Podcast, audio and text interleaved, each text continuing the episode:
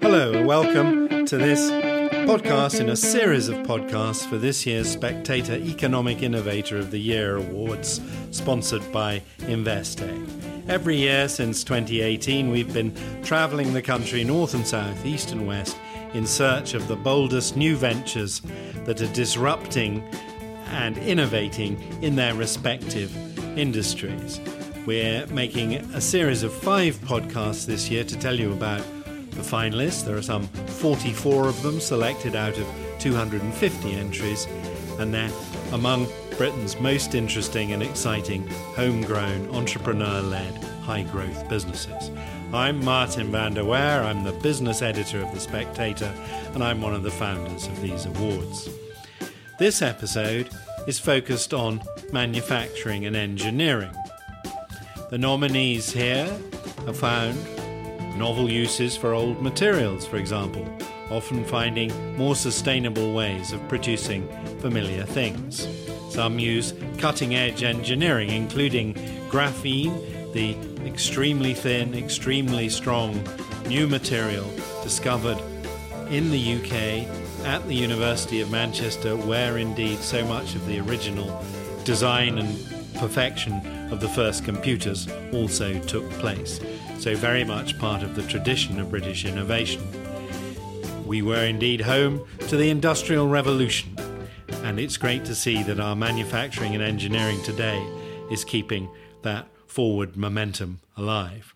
I've got three judges with me for this episode, and I'll ask them to introduce themselves briefly, starting with a word from Michelle White, representing our sponsor, Investec. Thanks, Martin. Yes, Investec are the proud sponsors of the awards for the second year in a row now. As a firm founded by entrepreneurs for entrepreneurs, we're a specialist bank and wealth manager that supports business owners and their ventures internationally and here in the UK. I'm representing Investec Wealth and Investments UK, which is now part of the Rathbones Group as of three weeks ago. And as a result, we're now in 23 towns and cities across the country. So it's been an absolute pleasure touring up and down the country with you to meet the 44 finalists. And I look forward to discussing the companies in more detail today. Thank you, Michelle. Next, I want to introduce Ian Ritchie, who's one of our Scottish guest judges. Ian, in a couple of sentences, tell us about yourself. Yes, I'm, I'm based in Edinburgh. Um, I sold my first company to Panasonic in 1990, and since then, I've been involved in about uh, 30, uh, sorry, 50 angel startups, um, often as the first non executive chairman. I'm also non exec uh, chairman of a London based listed company called Tern PLC with a portfolio of interesting tech startups. Thank you very much. And our third judge today is Gabriel Fysh, who joined us for our lunch in Manchester and has an eye over business in Wales and the Northwest for us. Gabriel. Thanks, Martin. Yes, my name's Gabriel Fysh. Um, I'm actually a previous recipient of the Regional Disruptor Award, as it was then in 2019, for Transcend Packaging, which is a uh, manufacturer of sustainable packaging products. And I have a, a, a keen focus on sustainability and how that is uh, seen in productivity in manufacturing as well as in the wider environment. Thank you. Very good. Okay, so on we go. Eight companies to tell you about today. The first two I'm going to put on the table for our judges to kick around a bit are both making a consumer product, a familiar consumer product, a very familiar consumer product indeed, but out of something different. So, what do I mean by that? Okay, one of them is called the Cheeky Panda, and it makes tissue and hygiene products. That means chiefly loo paper from bamboo, the world's fastest growing plant, highly sustainable source of material uh, there's certainly plenty of bamboo in the world. They, in fact, ship it in from China to manufacture into these products at the moment, and so on. So, bamboo based hygiene and tissue products. The second one is called This, and it's a very fast growing brand in the meat free food sector. So, what it says it does is it makes a ridiculously meaty range of plant based alternatives, like sausages, bacon, or chicken, available in major supermarkets and food service chains. So that's very much on the zeitgeist plant based food alternatives to meat. There we are. Let's start with the Cheeky Panda. Michelle, you met the presenter for Cheeky Panda when we had our London lunch. What, what, what did you think of this one? Yes, this was great presentation from Julie, who's the co-founder of the company. Lovely story about this being founded um, from a bedroom um, and now growing to having over 30 products sold around the world in 26 countries, supplying over 100 retailers. They've sold, I think, over 50 million units over the past few years and at a rate of about 400,000 products a month. So, hugely impressive growth um, so far, high growth business since inception in 2016. And obviously, finding a huge demand and market for an alternative to traditional paper products. I think Julie talked about, you know, in a world of stretched resources, she thinks that we shouldn't be flushing forests down the toilet. So how about growing bamboo instead, which is grows much faster and is easier to replace? So I like the story. Very impressive journey so far. And Gabriel, you're in the packaging business. Uh, you're in the processing of trees into packaging products. Um, do you buy this concept? Look, they've definitely recognised a gap in the market. That there's no doubt, and they've got fantastic marketing. I definitely recognise that too. I really like the fact that they're trying and starting to bring manufacturing to the UK rather than just being an importer. I think it's a bit unfair on trees, if I'm honest. um, I think we have very good. Uh, the FSC gives a very good uh, tree protection policy throughout Europe, in fact. But look, it, it, it's great, and I, I, also I quite like that uh, thing about the antibacterial aspect of bamboo. I think that's quite clever. Ian, what did you think about the cheeky panda?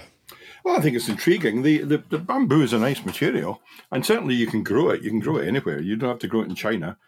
Um, we've had a couple of pandas here in Edinburgh for 10 years, and people have been growing bamboo for them.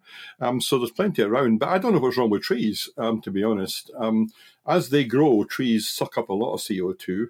Um, so growing early stage growing trees and then cutting them down to make into paper and so forth is um, as environmentally friendly as bamboo. So I, am not entirely sure this is a major contribution um, to the planet. Also, they've got competitors and you know the giants like Kimberly Clark who are, you know, they've got a massive machine uh, to make wood. Uh, to turn it into paper and deliver it around the world. So they've got a big competition coming up to try and uh, get into with their with their bamboo products. So yeah, interesting. Just to pick up on sort of or connecting the points there made by Gabriel and Ian. So we talked about the the marketing in the meeting, and they are they are doing very well with that. And they actually made a, a comparison directly with say a Kimberly Clark, who chooses to have different brands across their products. So you've got an Andrex, a Kleenex, a Pampers, for example. Cheeky Panda have very deliberately kept all of their products under one roof, which they believe will make it easier for cross adoption.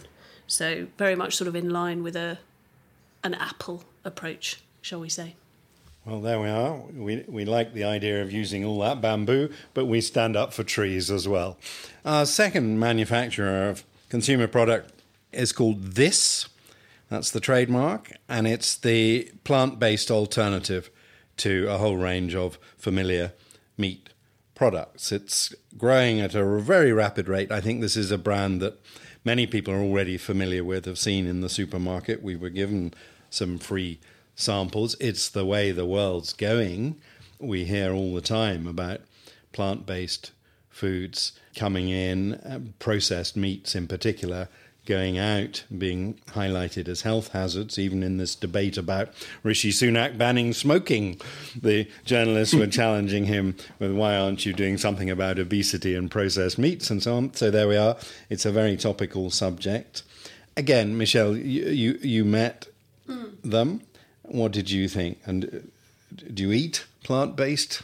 I do not. Stuff? But I have since, and yes, was pleasantly surprised. And interestingly, actually, uh, flying back down from Scotland, where we'd met the Scotland and Northern Ireland entrance with Ian, I was offered a this alternative when I bought my dinner at the airport. So that was quite interesting immediately after meeting them.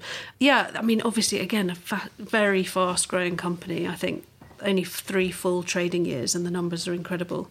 And I loved his line about looking to force the world's livestock into retirement, which I thought was quite catchy. Targeting flexitarians, because obviously that's a bigger market than the pure vegan or vegetarian market. They believe that 76% of people are keen to decrease their meat intake. And when we pressed him on some of the research that says, you know, demand for this kind of thing is waning, um, he pointed out that a lot of that relates to looking at the chilled part of the sector, whereas they very much focus on frozen, which he said is um, growing rapidly. So, yes, impressive company.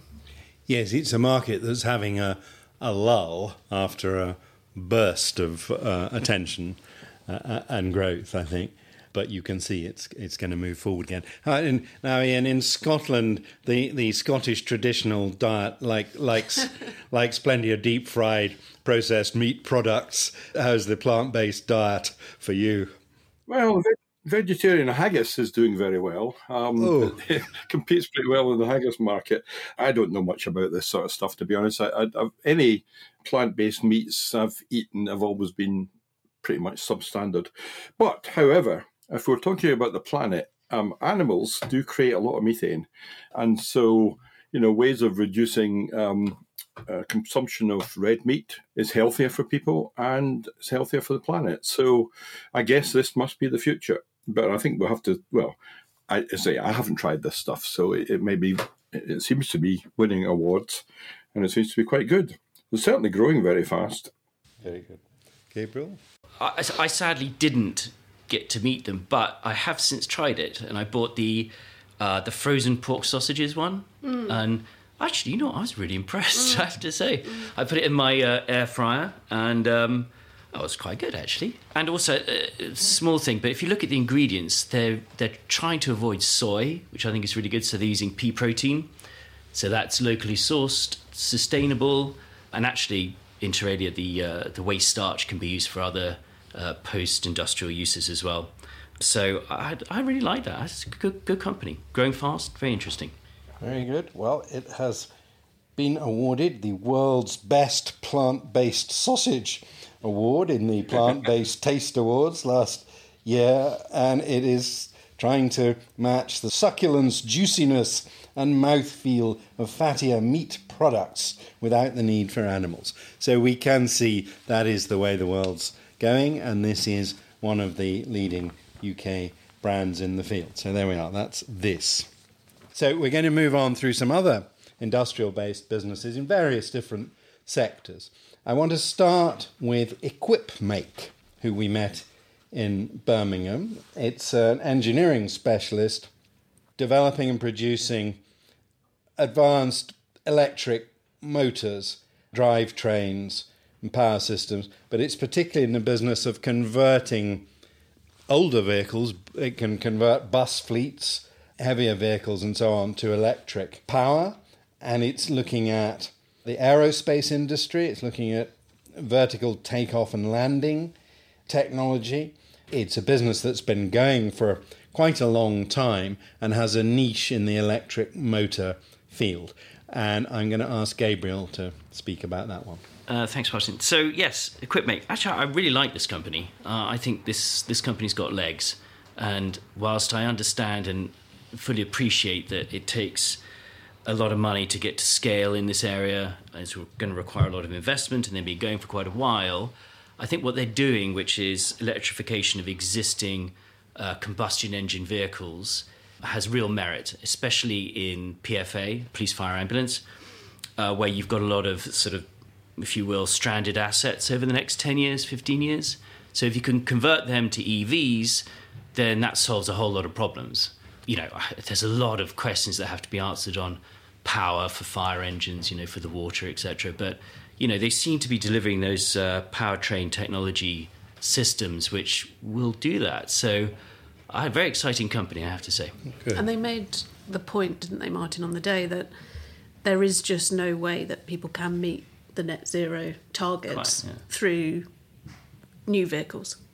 So there simply has to be a, a huge amount of repurposing Especially to get anywhere. industrial. Yes, exactly. Ian, what did you think? Well, I was puzzled, and I've obviously I haven't met them, so I, I haven't heard the story. But they're not really um, doing a lot of business yet, and yet they've been going quite a long time. Now that may be because, as you say, they're retrofitting mostly, and that market really hasn't taken off yet. So that probably explains it. But I, I'm very attracted by the idea that they're doing, um, they're you know re- reconfiguring Routemaster buses, and and they're moving into the aviation market, and obviously, um, electric uh, planes will be one day, I suppose, the uh, the great savior um, of an awful lot of carbon uh, created in the sky. So yeah, promising. Um, but as I would say, still promising. Uh, I, you know, I- the EV business worldwide is now massive, and um, they don't have very much of it yet. Um, so I think we'll have to see how that goes. Okay, thank you very much. I'm going to move on to one of our Scottish entrants, MacRebur, based in southwest of Scotland, Lockerbie, I think. MacRebur, this is the second time we met them and their founder, Toby McCartney. He is in the business of turning plastic waste into a polymer that can be mixed with bitumen for road surfaces to reduce the bitumen content in road surfaces and basically create a better, more durable road surface. We met him on screen and he had a, a sort of mountain of this polymer material behind him on screen. It really was, he really was sitting in his factory shed talking to us. Ian, this is a Scottish business, so I'll come to you first. What did you think about MacRebur? I thought it was very interesting. The um, there's an awful lot of plastic waste can't be recycled. Um, it's currently going into well, being shipped off to Asia into Turkey and places like that, and creating huge mountains of stuff that often gets dumped, not very sustainably.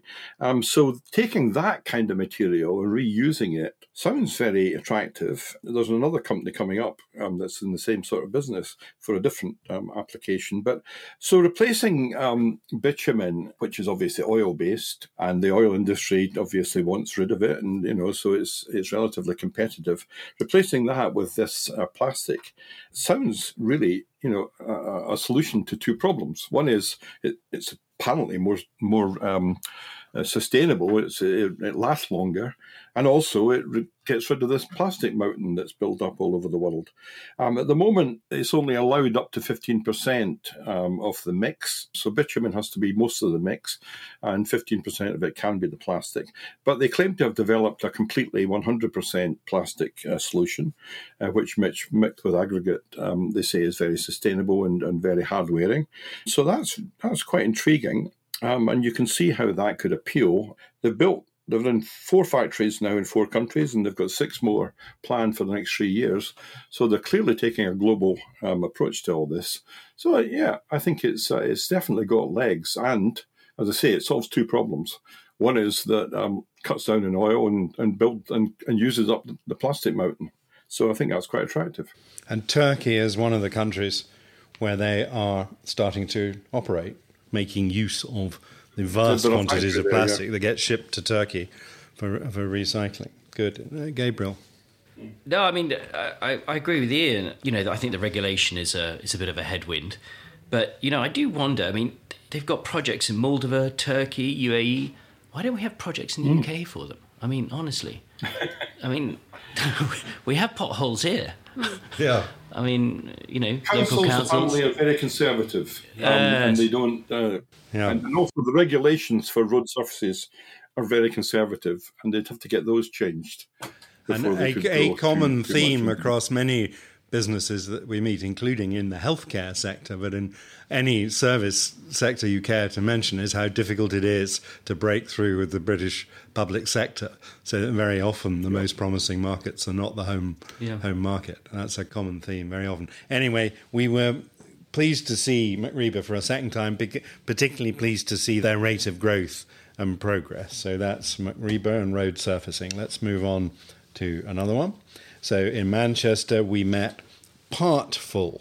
This is a business providing a digital ecosystem that supports the end to end repair, process for manufacturers. What it essentially does is it takes a manufactured good, a machine of any kind, an auto component, an aerospace component, and digitizes it in 3D, identifies every piece of it, and identifies the sources for replacement parts for repairs. So it's a circular economy model.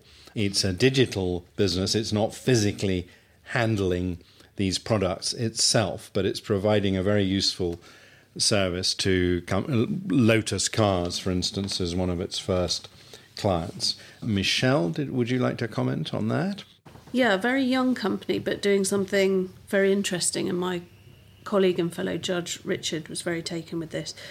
Sam d- used a great sort of story, didn't he, Martin, to introduce it because he's ex armed forces. So he was talking about, you know, literally being in on the battlefield, trying to flick through thousands of pages of manuals to work out how to fix whatever machine or weapon they were working on at the time, mm. and it just being slightly ridiculous. And obviously, they've come up with a solution to that. And we had quite a healthy debate about really, you know, bringing this to life for all of us. Um, and I think we talked a lot about my broken coffee machine and how. how we might be able to solve that solution through their product. So it was very interesting, and we've had a good look at the, the website and everything since, and certainly innovating and embracing that sort of circular economy message and model that again is right on the zeitgeist at the moment and looking to stop people throwing things away. Very good. Gabriel, you, you also met this company? Yeah, I really like Sam. Really dedicated to his company as well, which is always great to see. Yeah, he's after the, you know, he's targeting the sort of right to repair legislation that's coming through. Michelle questioned her coffee maker and if it broke, would she use the product? Would she use the product? I, am not sure if Michelle's the right customer for this product. Um, but I tell you, I think the people are people like John Lewis and you know appliance repair services out there who have to dig out manuals or multiple products, etc. I mean, th- the problem is is about getting the database all together, and he's doing a job on that. I think it's got a great ambition. I think it's got great potential, but there's a lot of work to scale that to make it really truly something. But great company.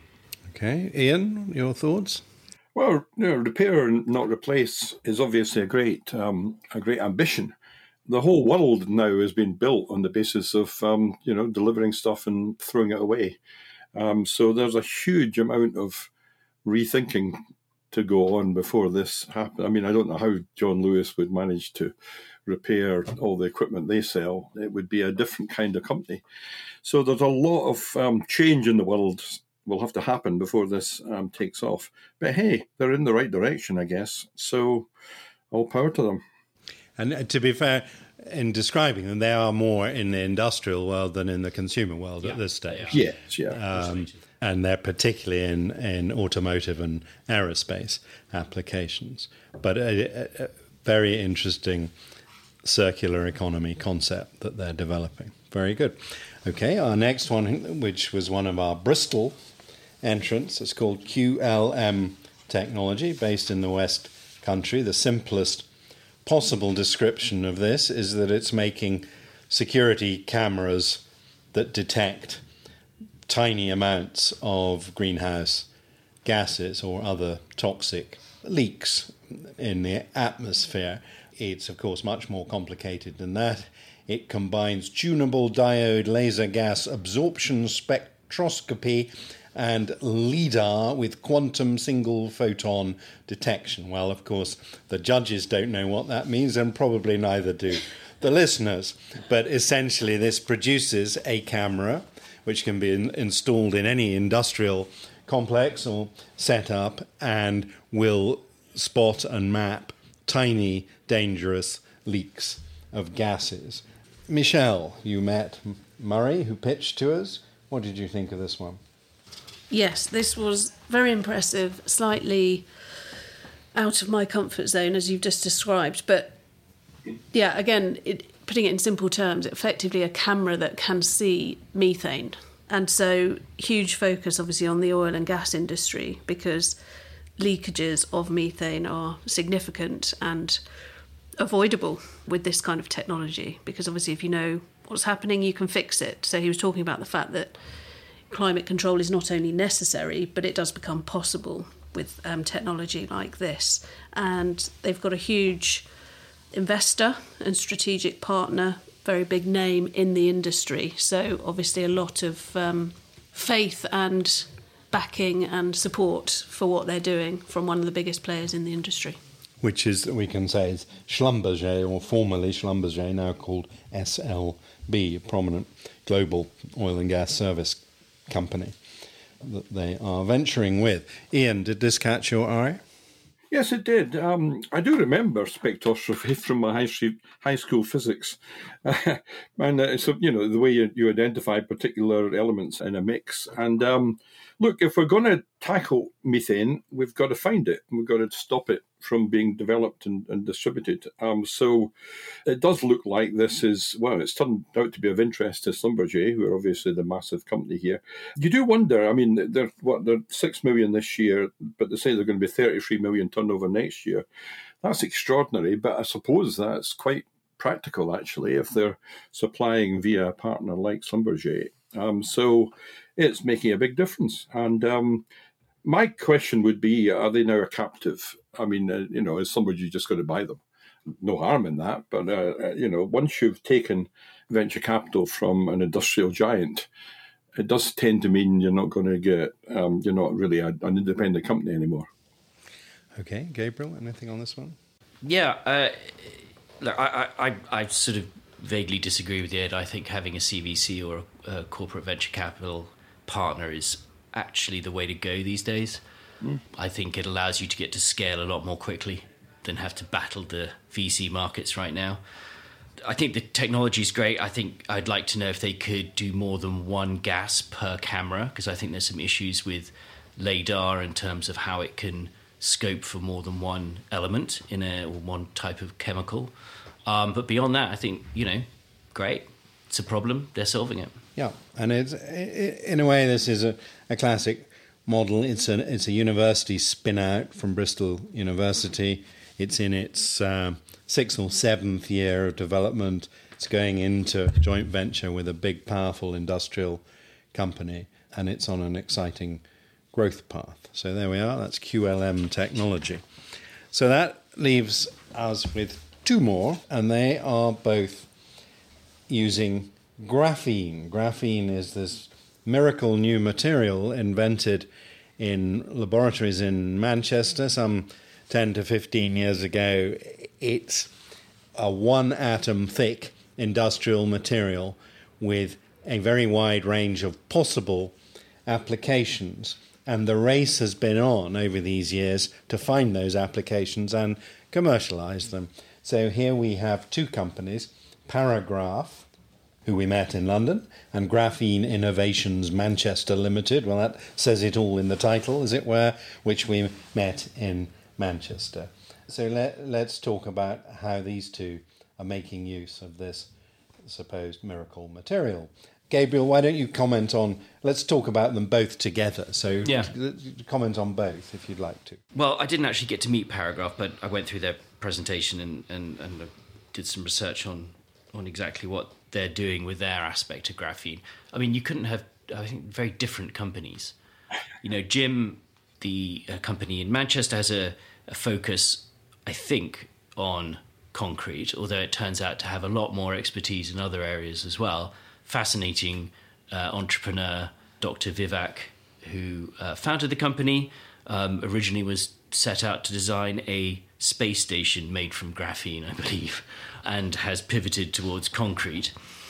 On Paragraf, I like that they've chosen an aspect of graphene and focused on it, and that's the magnetic qualities of graphene and how those can be used in industrial applications.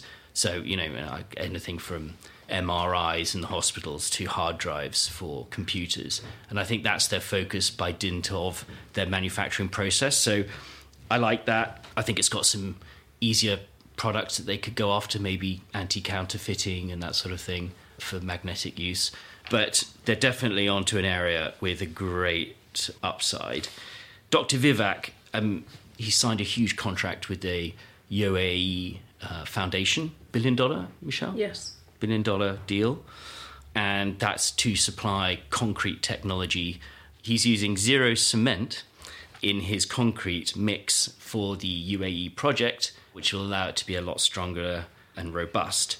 I know graphene concrete is also going to be used in HS2, although that's up for debate now, I guess. Mm.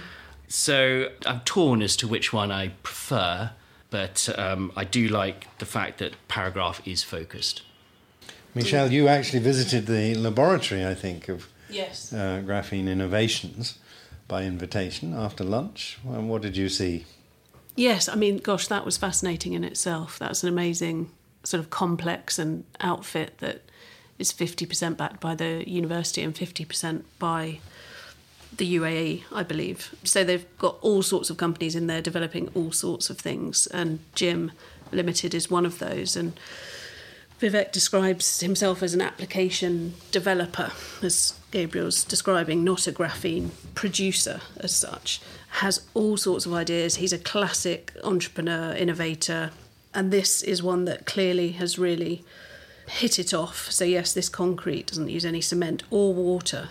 So, it's hmm. completely revolutionary. And they'll be presenting at COP20 with the UAE, I believe, in terms of what they're doing here and what they're going to do through the, the joint venture. And similarly to your point about what is right in terms of partnership and, and growth, he very much believes that following that sort of JV model is the way that you go global. Mm. And I love the way that he just said a lot of simple things about, you know, everything I do has to be cost effective because if it's not, you're really never going to sell it.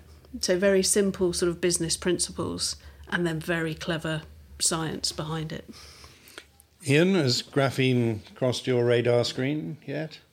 Oh, indeed. I mean, graphene is the miracle. Um, miracle uh, development from Manchester University, and it has two characteristics that are used differently here in these two companies.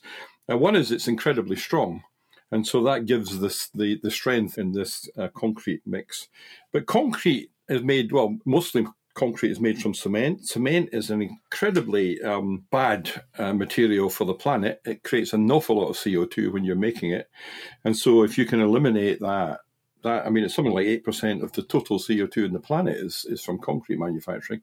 And when you think of the amount of concrete that is deployed in the world every day, that's an awful lot. I mean, you know, so uh, getting a replacement for that is good. Using making concrete does require a lot of water, and there's water shortages everywhere as well. And also, getting back to the MacRebur um, experience, there's an awful lot of waste plastic around. Um, so this you know, cuts down the CO2, cuts down the water, and uses up the waste plastic. Fantastic. So it's uh, about 30% lighter, it's five times stronger.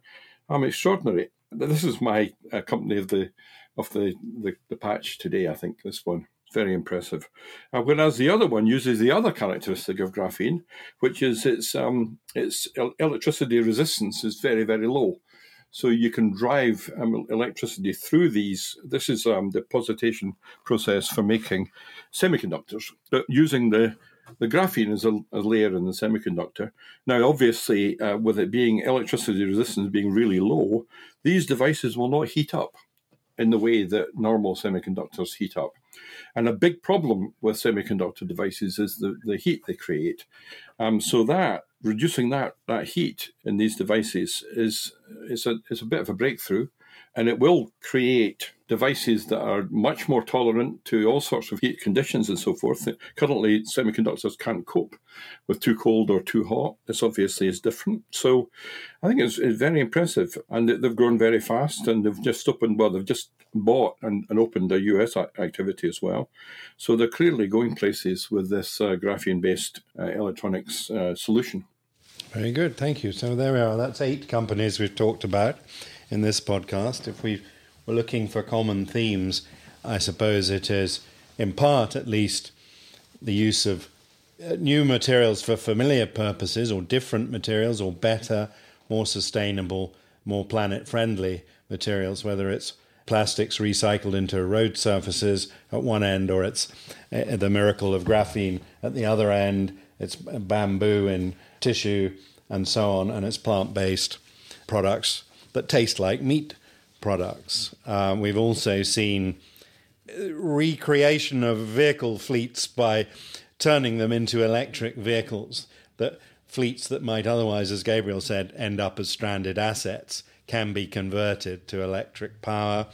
Machines, vehicles, aircraft that might become redundant because no one can find the spare parts can be given a longer life with um, the sort of technology of partful and so on. And if there are gas leaks from any of these things, QLM will find them. So there we are. I think that ties together all eight. Would any of our judges like to add a final comment? I thought it was a theme really with all of them which is the world is changing. We're going greener. Um, I mean, every one of these practically could be entered into the COP as a demonstration um, for the next COP session. So the world is getting is changing. We're getting greener. We're getting more environmentally conscious, and pretty much every one of these applications is in that territory. Good, Gabriel. Yeah, I, I absolutely agree with Ian. So you know, we've got a group of really clever British companies here with great knowledge, research, and development that they're doing. I think the common theme for me is scalability. How do we scale these really clever companies into larger British companies that stay in Britain, provide employment here. And I think that there is a, and I've said it before, there's a lack of resource available to these kind of companies to actually create this scalability. And that's why, to my earlier point on CVCs, really is the only way that these companies can get to that. Um, and it's a pity because there should be better access to financial resource. Last word from Michelle. Well, I would just add to that point that it it will be interesting to see the evolution of all of these in terms of the costs and the, the costs both to them in manufacturing and creating their products, but then also the price at which they sell. Because I think that's critical, isn't it? When you're asking people to switch from a traditional product or resource into a newer, sustainable alternative for companies and consumers individually, a lot of the time it's going to come down to how much more am I going to have to pay for that. So we talked with a lot of them about how quickly they can get the price down to match the traditional market, and that will be key to the success of many of these going forward. Very good. Well, thank you very much to uh, Ian, Gabriel, and Michelle for their contributions today. That's it for our podcast on the industrial entrance for this year's Spectator Economic Innovator of the Year awards. Uh, you'll hear who the winners are in November. Thanks for listening. Hope you enjoy the whole series of podcasts. Thank you. Goodbye.